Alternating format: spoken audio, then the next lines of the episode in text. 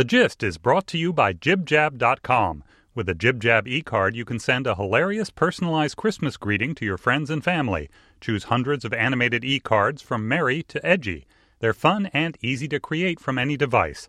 Create your own personalized holiday card in seconds at jibjab.com and get a discount with the promo code XX. The following podcast contains explicit language. It's Friday, December 5th, 2014.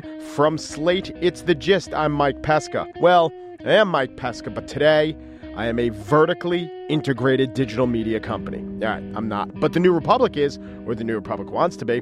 The New Republic just celebrated its 100th anniversary, sort of the way the SS Mont Blanc celebrated its entry into Halifax Harbor in 1919 by exploding. Every good editor and writer is gone after its 31 year old, widely and dismissively described as 30 year old, but its 31 year old owner told the influential but never widely circulated periodical that they were no longer a magazine, they were a vertically integrated digital media company, which would mean a website but also the cable company that sells the web and maybe the company that laid the wire in the ground. Like vertical integration means something. A vertically integrated digital media company, that's not what the guy wanted to be. The, the, the, New Republic's a magazine, a good magazine that has some blogs, and this guy wanted to make it a little more bloggy. It's not vertical integration, it's just being a little more bloggy. Anyway, the New Republic's owner, the very presence of whom demonstrates that neither word in the phrase New Republic actually applies to the New Republic. Anyway, this guy, Facebook billionaire, former roommate of Mark Zuckerberg, and not the former roommate who wound up playing Spider Man, I know because I looked it up. This guy hires some other guy, and that guy's named Guy, Guy Vidra, to tell the New Republic that they need to become a vertically integrated digital media company. I know why he said that. It's because Vox is valued at $380 million because BuzzFeed is valued at $850 million, and because the Washington Post sold for only $250 million, which would basically be the worth of the printing presses and Tom Shell's file cabinets if you melted them down for scrap. Like the New Republic, though, I wasn't born yesterday. Unlike the New Republic, I wasn't born in Theodore Roosevelt's living room. Uh, the New Republic, the strategy for attacking San Juan Hill, Kermit Roosevelt, things born in Theodore Roosevelt's living room. Ding, ding, ding, ding, ding. So I get why the Facebook rich kid wanted to make the New Republic profitable. It's just that the thing that made the new, it's just that the thing that made the New Republic valuable were its dozens of talented people who worked at the New Republic and they're all gone. So anyway, now the brand is worthless. In other journalism news, Rolling Stone no longer stands by its UVA rape article. So what did happen? We don't know. They won't say. Was Jackie raped? Maybe. Who knows? Could knows. Could be a cover up. Could have been. That's all we know. Can Rolling Stone confirm that there is a college called the University of Virginia? Don't know. Haven't nailed down that fact yet. Does the UVA have a pool? I don't know. Can't really say. Are the letters Phi, Kappa, or Psi part of the Greek alphabet? Only time will tell. Vox helpfully ran a story about Rolling Stone, about the retraction in Rolling Stone. The Vox story was called One Sentence That Explains What Went Wrong in Rolling Stone's Rape Story. And it highlighted, literally in yellow, it highlighted the one sentence. Guys, the entire Rolling Stone retraction was 10 sentences, right? The one thing we don't need about this retraction that raised so many more questions than it answers. We don't need the cliff notes. Yeah, but Vox knew you were searching for Rolling Stone on Twitter, and it shrunk the amount of time it would take to read that retraction by 90%. Voila! Company valued at $380 million. On the show today, it's an Antentwig, a belated Antentwig. I will also award a Lobstar. Plus, Harry Shearer and his wife Judith Owen sing Christmas carols. But first, journalist Clarence Page. He's a culture worrier, not a culture warrior.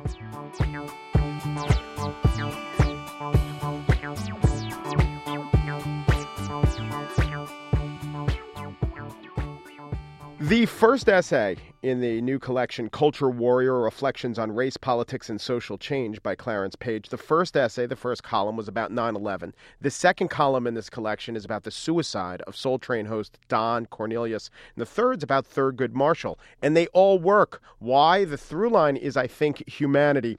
Clarence Page is knowledgeable, reasonable, and nice, which makes you wonder how does this guy have a job in opinion journalism?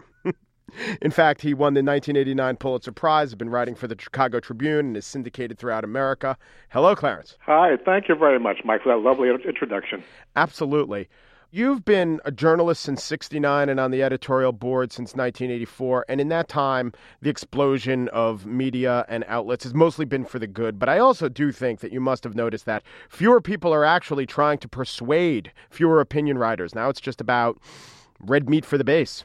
Well, you know, uh, that's exactly right. That's the fragmentation of audience that we're seeing these days. I mean, my slogan is, you know, when people ask, you know, are you liberal, conservative? I say, well, I consider myself to be center center left, uh, but I'll surprise you sometimes. Folks used to think that was charming, but now I, I find a number of emailers will be actually offended if yeah. I defy their expectations. Now it's apostasy. Yeah, yeah, exactly. Uh, and uh, I'm talking about too uh, people who let's say somebody who's a hardcore conservative who expects me to be a hardcore liberal, and I'm not. Well, how dare I? Who am I trying to fool out there? Yeah. So in, in the book, there's a passage, there's a column essentially saying give Biden a break about Obama being clean, give O'Reilly a break about the behavior of patrons of Sylvia's restaurant, give Jesse Jackson a break, give the RNC chair candidate who wrote a song called Barack the Magic Negro a break. You're giving all these people a break. That doesn't even, drive traffic. That doesn't. That yeah, even Rush Limbaugh. That doesn't drive traffic. Don't your editors say? well, you know, if you jump into controversy, uh, that alone will drive traffic. And um, the, the Rush Limbaugh example was uh, hilarious because he actually went, went on the air and bragged about the fact that I defended him in the Barack the Magic Negro episode. Uh, but the uh, the fact is that uh, that satirical song, number one, is what the First Amendment was all about political speech uh, and, and comment. Although you realize, I know you realize that Limbaugh was using you in the way Bill O'Reilly was using Juan Williams, saying, hey, look, a prominent black, mostly liberal agrees with me, like using you as a shield. Well, let's say on the bright side, anytime I can point out that there is a diversity of views in the black community, uh, that, that helps to defy stereotypes because uh, uh, frankly, I think we need to uh, get over ourselves in terms of just talking to ourselves uh, about race. We need to get outside of uh, the, the particular communities that we live in. Do you think race relations are getting worse in recent years, as polls have shown? Uh, no, I like what Chris Rock said that that uh, there's no such thing as race relations. It's just uh, we had some some uh, crazy white people who aren't so crazy anymore. well, uh, but he said talking about race relations is like talking about marital relations between Ike and Tina Turner. Uh, you know, uh, uh, it wasn't that Tina was doing anything wrong. It was Ike uh, stopped beating her uh, as much as he did say, you know, and yeah. you don't say that their relations are better. You say Ike is behaving better. Yeah. So I think I think there's something to that. At the same time, I'm not going to going to put all the onus on on white America, but I, I think that uh, on on the whole, uh, I would be lying if I said race relations haven't gotten better. Uh, Obama, in fact, in recent interview said that uh, racial relations improve in, in fits and starts. You know, you, you have a, a surge forward, and you get a push back. It's a bumpy road. But uh, if you look at, at it over the long haul, of course things are getting better. And for, for that matter, as much as I hear cynical conservatives talk about we don't need a, a conversation on race because all, all we're going to do is get lectured to by, by blacks, uh, the fact is, we have that conversation every time one of these crises like Ferguson emerge. I was also I was also thinking when the Ike and Tina Turner, I was thinking the analogy maybe could be environmental relations between a factory and a river. The river ain't doing anything different. The river ain't doing anything wrong. Yeah, yeah, that's right. I read so much about how white and black opinions are different. White and black perceptions of reality are different. White people think that black people make more money than they do. White people think that black people live just as long as white people. That's not true. And then if you th- talk about like police brutality, white people don't think it's an issue, black people do. How important if the goal is the advancement of all the races, but of course the advancement of African Americans, how important to that is the opinion of white America?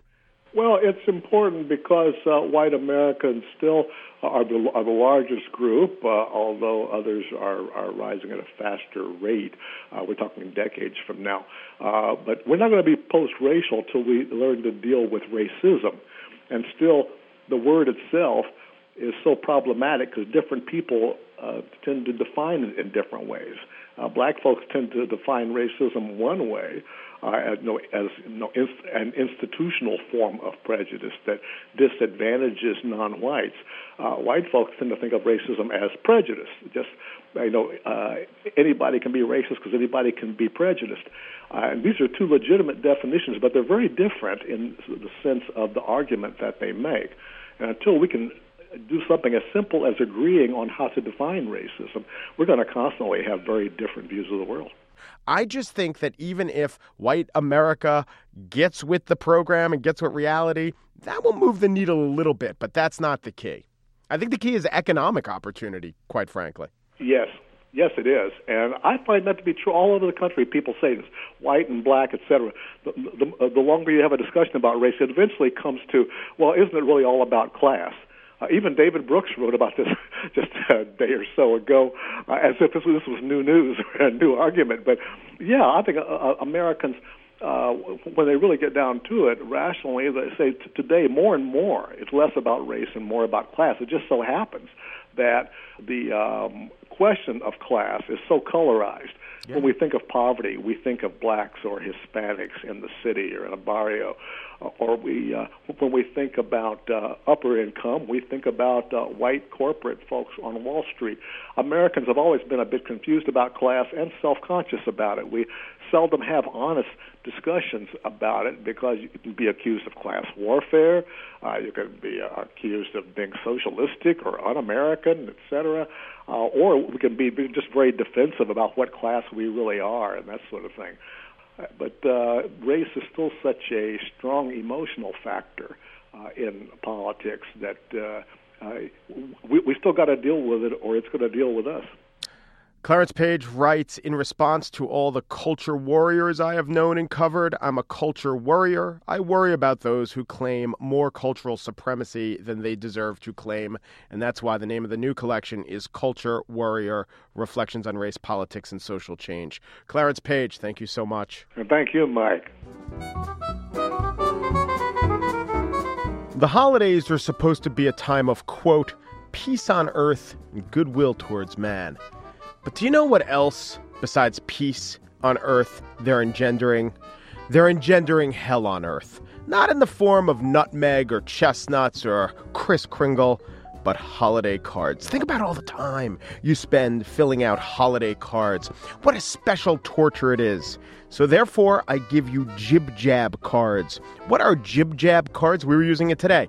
You put a picture of yourself up and you throw it inside this card on the internet and it plays a song and it's you singing or your friends singing. Listen, your mom will like it. That's the important thing about Jib Jab cards. Your kids will like it, your mom will like it, and it saves a lot of money. So we have a special promo and we're doing it in conjunction with our friends at the Double X Gab Fest. So we're going to use their promo code, but it'll help both of us. And the discount code is XX, just those two letters, XX. You go to jibjab.com, you enter the promo code XX, you get a special deal on these Jib Jab e cards that so many people will like that you'll have more fun making than you will signing your regular holiday cards. And the hell that is the holidays will be ameliorated for but a few moments.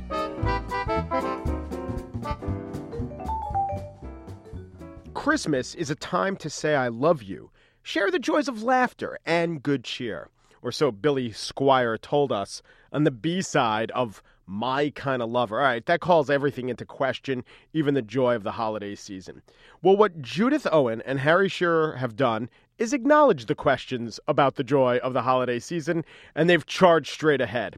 They've done a cover of Christmas with the Devil from Spinal Tap that you can find online, and it's part of a series of holiday sing alongs that are happening this month in the Cutting Room in New York and Largo in LA, and all places fine comedy and singing are sold. Hello, Judith and Harry. How are you? Oh, hi. Hi, Mike. We, by the way, the, the, the official name of the show this year is Christmas Without Tears. Christmas Without Tears. Is that a riff on handwriting without tears? I think it's a, a riff on handwriting without uh, for dummies. Yeah, and then and of course it's for, Handwrite, or handwriting without dummies. but the subtitle for it is "Does this tree make me look fat?" So let's just get that in and get that right right now. Where do you stand on the uh, societal debate? And I put that in quotes. I'm going to also put societal in quotes because it's mainly a Fox News thing. Debate. And, and put quotes in quotes. you quotes. know, put quotes in quotes and inverted commas for you, Judith. Thank you. Yes. Yes. The war on Christmas. I mean, this is a scourge, right, Harry? I think it's a second only to the war on Groundhog Day. Yeah. The war on, The war on Christmas. Christmas. Oh, good grief. Well, you know, it's a it's basically a blowback against multiculturalism, Mm-hmm. and uh, you know, I think the thing that really set set it off was uh, when Kwanzaa started being celebrated big time. Yes, I know. You When know, the light- Kwanzaa descends on you. I mean, my God, Kwanzaa starts on Arbor Day these, these and years. the and yeah. the and the lighting of the Kwanzaa thing in Rockefeller thing. Center. I, I have to say, I, I just it's this makes me despair. I'll give you an example of one of the first times that we did this this show was at Walt Disney Concert Hall, and before then we'd always been doing it in our house. We did it because I get very depressed every Christmas because it's a terrible time of the year for most of us. I mean, it's joyful and it's appalling because the stress and the sadness and people who aren't there and the money and the being lonely and the homesick and I was away from home and I have depression. So and then and I find out I'm married to uh, somebody who's Jewish. So the whole thing looked pretty bad to me when we first started, and we, so we started having this this this party in our house, and we amazing musicians and comedians would come over, and we'd have a great time, and then we'd all sing together because as somebody who's brought up in a very Welsh household, that's what you did, you sang, and it feels great.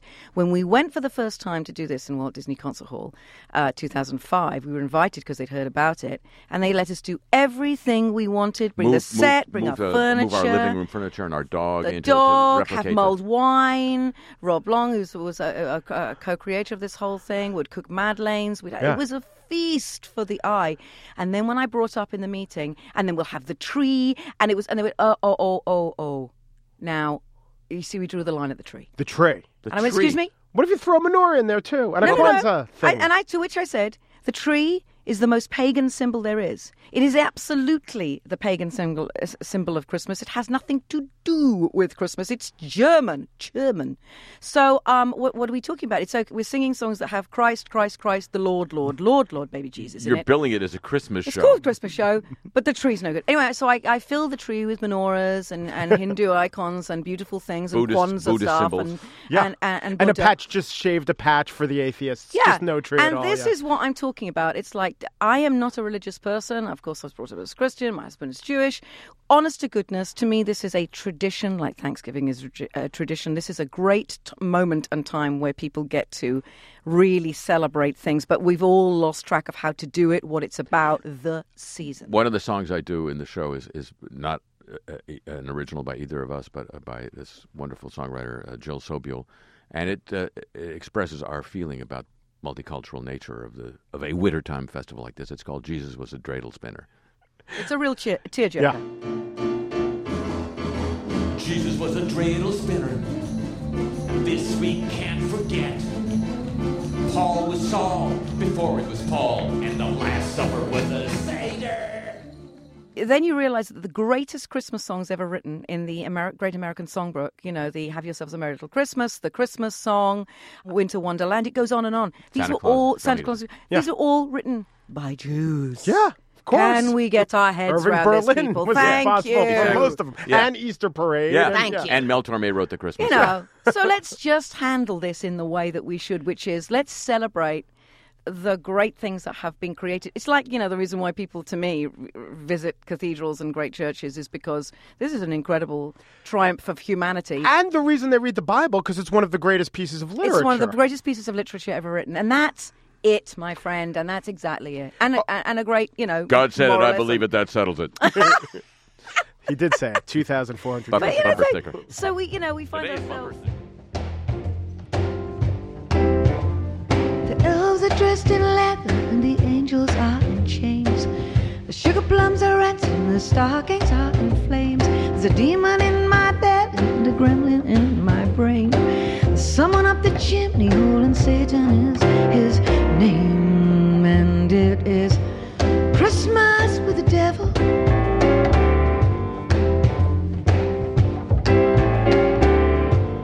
Christmas with the devil.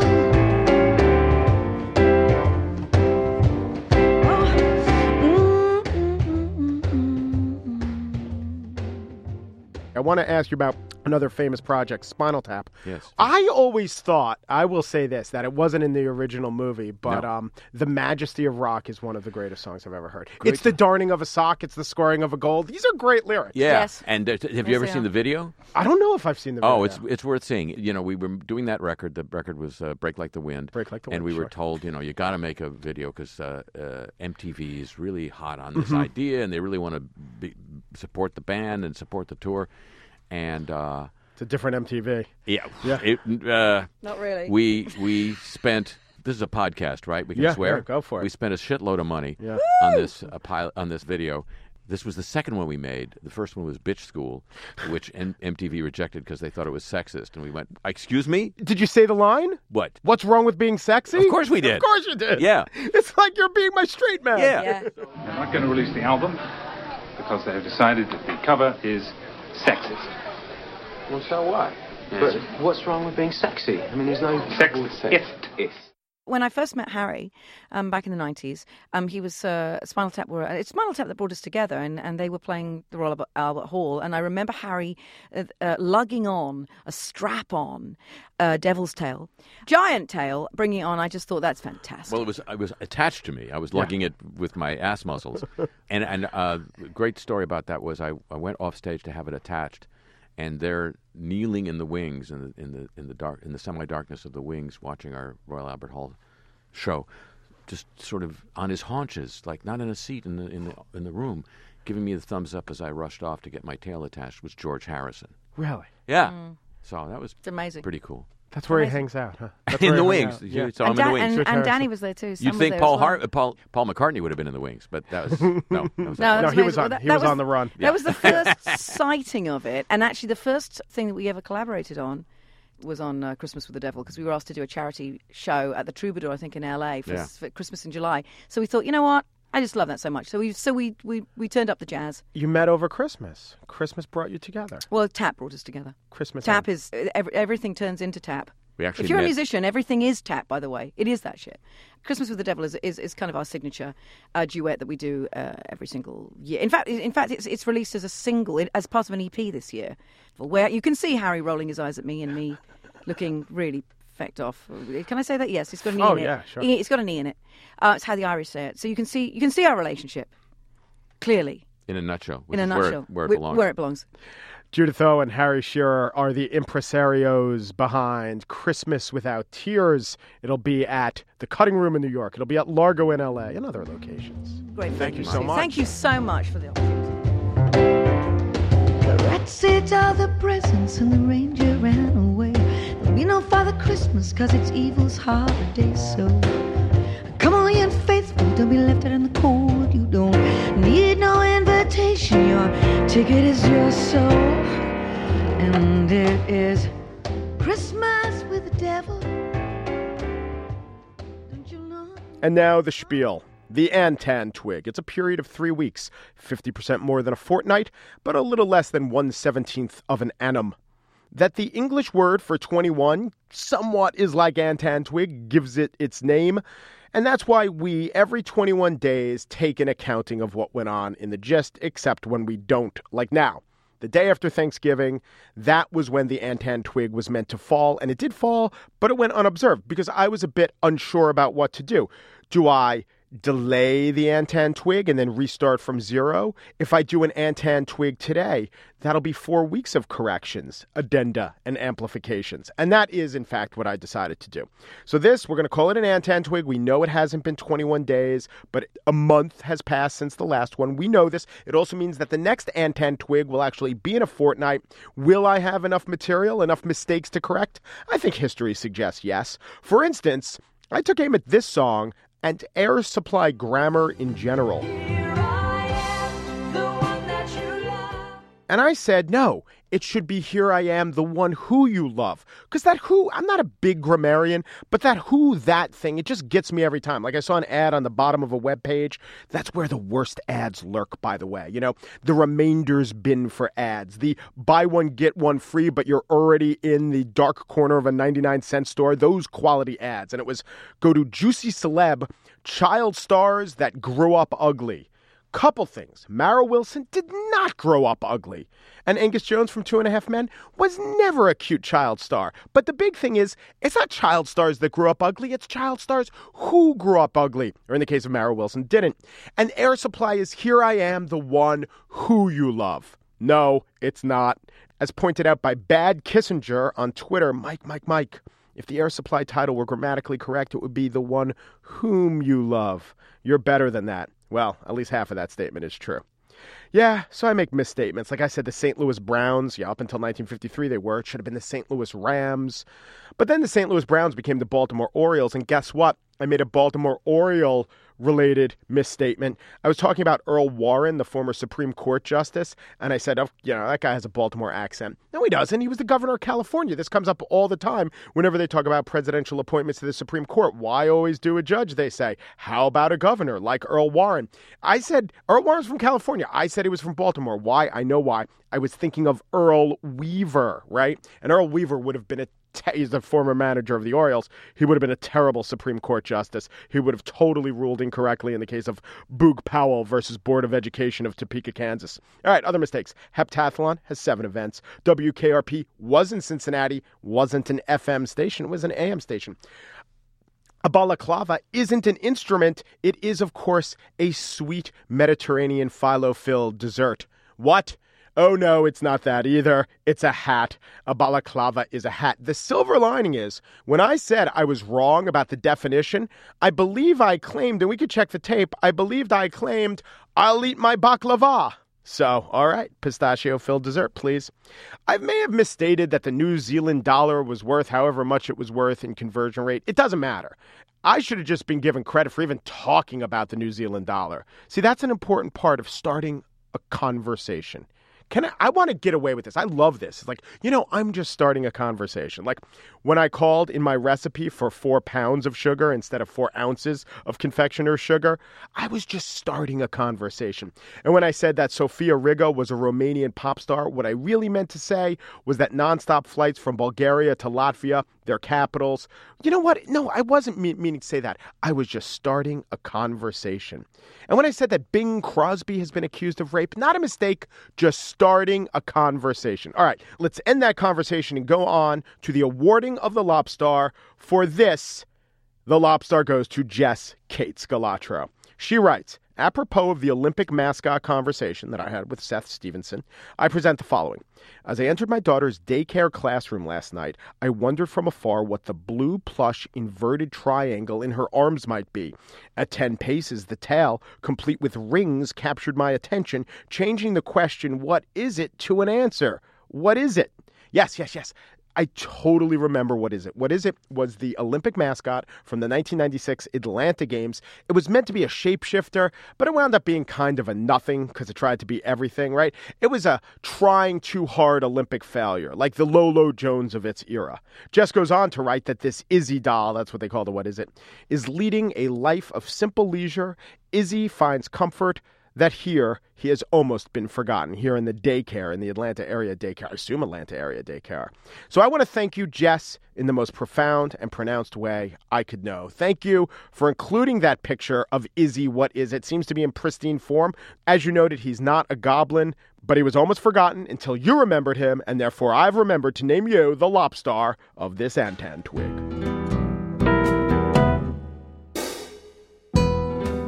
And that's it for today's show. When just producer Andrea Silenzi fills the meat cup and drains the barrel, she's either singing Deck the Halls or performing skateboarding tricks. Joe Meyer, managing producer of Slate Podcasts, always gets a little flushed and mumbly during the Rise, the Woman's Conquering Seed part of Hark the Herald Angels Sing. Andy Bowers is executive producer of Slate Podcasts. How are thy leaves so verdant, Andy Bowers? You could subscribe in iTunes. Pa-rum pum pum pum. Or listen to us in the Stitcher app. Pa-rum pum pum pum. We're on Facebook.com slash Slate Gist. Rum pum pum pum. Or on Yo. Rum pum pum pum. Rum pum pum pum. Go to Yo and subscribe to podcast. Rum. Uh, uh, uh, then subscribe to podcast. Rum pum pum pum. Or email the gist at slate.com. Rum pum pum pum. Rum pum pum pum. Rum pum pum. All right, stop that. The Gist would like to issue a correction. We trusted Mommy's words. We vetted Mommy's story. We interviewed friends of Mommy's who said they witnessed her kissing Santa Claus. But discrepancies have arisen in Mommy's account, and adamant denials from the North Pole cannot be ignored. We no longer stand by our account of Mommy kissing Santa Claus. We regret the error. Thanks for listening.